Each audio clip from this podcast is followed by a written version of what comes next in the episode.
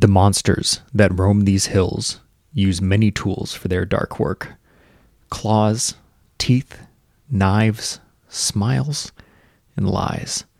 But the most disturbing weapon of all might be the one employed by a boogeyman no larger than your thumbnail the antlion. It kills with jaws half the length of its body, but its true weapon is the avalanche angle. Antlion traps can be found all across the Ozarks, anywhere the earth is soft and loose. They have the look of a small funnel dug straight down into the soil, just an inch or two deep, and the antlion is lurking just out of sight at the bottom of the funnel. It doesn't have to hunt, it just has to wait. This minuscule monster has carefully dug its pit to be so steep that the dirt sides are barely held up by the smallest amount of friction. It will collapse in on itself at the slightest vibration. All it takes is a wayward ant to step one tiny foot onto this seemingly solid surface, and the entire thing will fall. The ant begins an agonizingly slow slide that cannot be stopped, a pitiless avalanche, delivering it to something it can't see but can undoubtedly sense waiting at the bottom. But surely the ground beneath your next step is solid. Surely you won't feel, with your next footfall, a sudden lurch and a slow plummet. We invite you to tread lightly with us through these haunted hollows. When I was a kid, I swore I would get as far away from my family farm in that little town on the Missouri Arkansas border as humanly possible. In the end, I only made it about a hundred miles. That was enough. Over the next decade, I came to realize I truly love the Ozarks. Not everything, of course, not the long held grudges, nor the deep, dry rot of bigotry that lives just under the surface. But there are things I do love. I love the way the summer heat becomes unbearable just before it breaks in October. The way I stumble across fossils from an incomprehensibly ancient sea nearly every time I take a hike the way the river runs blue and clear and clean, the way the same pair of cardinals raises new chicks in our backyard every year, the way it feels to sit around the fire with family both blood and chosen and sing our hearts out, the way a few good people trying to make a bad place better can, very occasionally, perform miracles. All of that is a long winded way of saying I've made peace with love in the Ozarks, despite its flaws. I'll live here until the day I die, and not just because I'm stuck. This place is in my bones. But just because you love something doesn't mean it's not dangerous. There are good places here and good people, but there are bad places and bad things in these hills too. And not all of them are people. The hundred mile drive from my house in the city to my family's farm goes down just about every windy road in Hell's Half Acre. It passes through towns that are barely clinging on to life, and it passes through towns that have been dead for decades. Empty buildings where the air smells like snakes and mildew, cars on blocks, and no human beings around for miles. I've always been fascinated by the sight of nature reclaiming a place that people put so much of themselves into creating. It's an emotion that's hard to pin down. Sorrow, certainly, but also a bit of awe and a touch of something unnameable. The comfort and terror of seeing what happens to all of us in the end.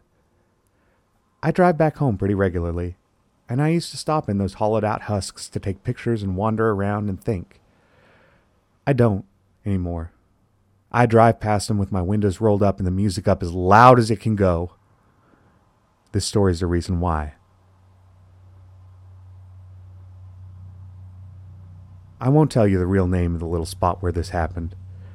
Real people live their lives there, and they deserve more respect than being the haints in someone's story. And more importantly, I don't want you to go looking for it. I don't need that on my conscience. Let's call it Shady Grove. The road going through is cracked and overgrown and hasn't seen a grader in years. There are only two buildings still standing there an old post office, long since abandoned, and a large, odd building with a hand painted sign that promises auctions and live bluegrass music every Thursday and Friday. That sign must have told the truth at some point, but it's been a liar as long as I've been alive.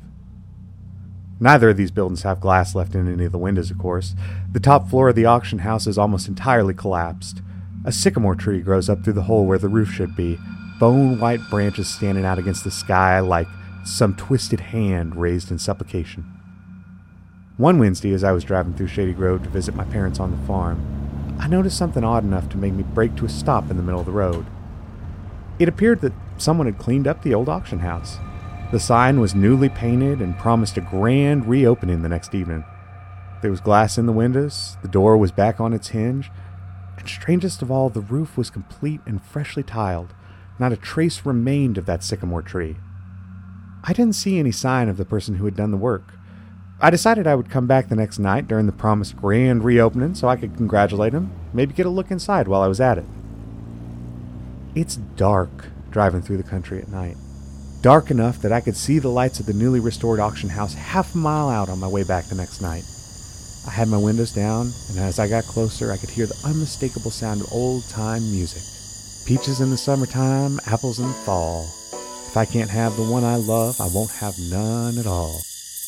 I pulled up to the now lively auction hall, and my mouth immediately started watering from the smell of barbecue and freshly baked bread. I had a sudden, almost overwhelming urge to run inside and start partaking of the festivities. I opened the car door out of instinct and began to take a step out. My foot hesitated, though, just a few inches off the ground. Some instinct for which I am grateful to this very day caused me to pull back into the car and take a closer look. Something was off.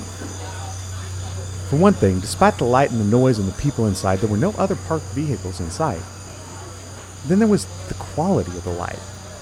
It was flickering, as though the building was filled with kerosene lamps rather than electric. This area had been one of the last places in the country to be electrified, but surely there was no reason to use kerosene lanterns now, decades later. Then I took a closer look through the window. The people inside were calm. They were dancing with movements that looked well, I reckon the impression it gave was of people who had only read about dancing and never seen it done, or something that had only read about people and had never seen them move at all. Their shuffling steps were jerky, out of time with the music. Their faces seemed blurred in the flickering light. And then I noticed something even stranger about the music. That line about peaches in the summertime and apples in the fall kept on repeating over and over and over as though a record was skipping or that was the only line the musicians knew. And then I saw something that made a pit in my stomach. It wasn't the flickering light of the lanterns making the faces of the figures inside seem blurred. They just were blurred. They looked like someone had set a glass of water down on a pencil sketch of a face and had smudged it half past recognition. They looked like fading memories. What they didn't look at all anymore was human. I started the car back up and went on my way with a lead foot on the pedal. But that repeated refrain from the song followed me for what felt like miles. Peaches in the summertime, apples in the fall. If I can't have the one I love, I won't have none at all.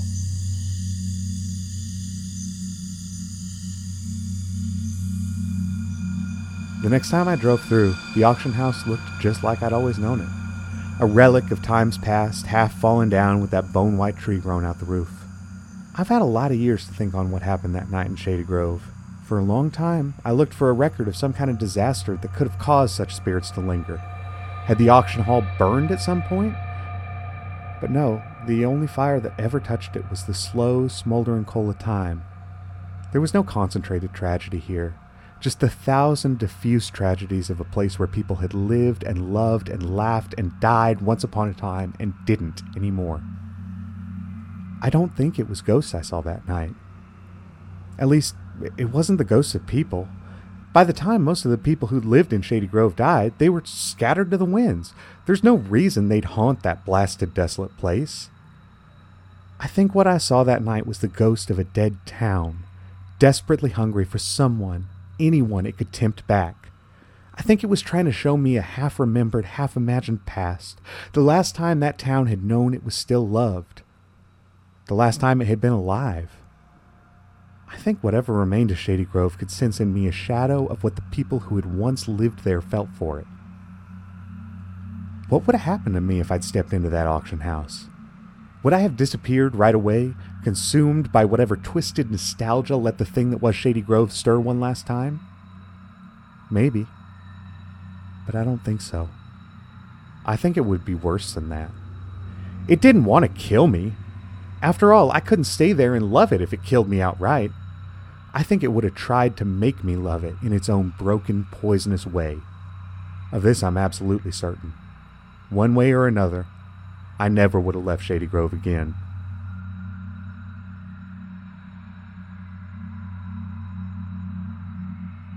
It's been nearly 10 years since that night. I can't help but feel like that old auction house is watching me through those busted windows every time I drive by. But I've never seen whatever remains there stir again during my waking hours. I wish I could say as much for my dreams.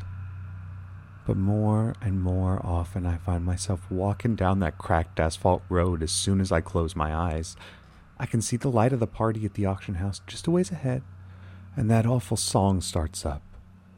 Slow at first, like a player piano being wound for the first time in decades, but growing faster and faster, singing in a voice that sounds like my own about peaches in the summertime and apples in the fall. I try to stop, to scream, to turn around and run the other way, but my feet keep moving forward slowly and methodically. And God help me, it feels like coming home.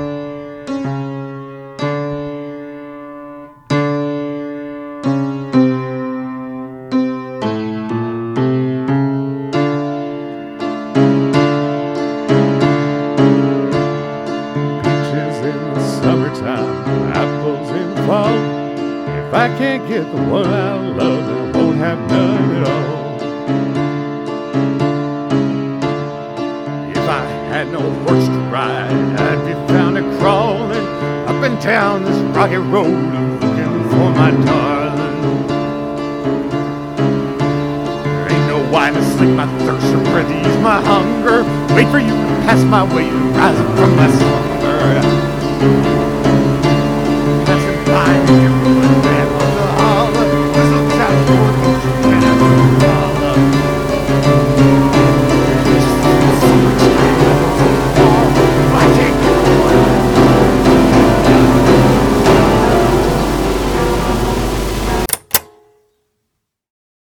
Let's consider that ant on its poor doomed tumble. Maybe they're too simple a creature to even have emotions, but let's presume for the moment that they do. What does it feel as it slides? Terror of the monster at the bottom of the pit? Fear of the pinch of its jaws? Maybe. But maybe it feels instead a kind of awful relief. The knowledge that no matter what mistakes it has made, what choices have led it to this point, the only thing that ever mattered was that last step onto this soft, yielding earth. That now it can rest easy, knowing everything is out of its control. That all that's left is the fall and the crunch. So be wary, traveler. Be wary of the things unseen, and be wary of the false comfort of the avalanche. We hope you'll join us in our continuing dance right up to the edge of the pits in these haunted hollows.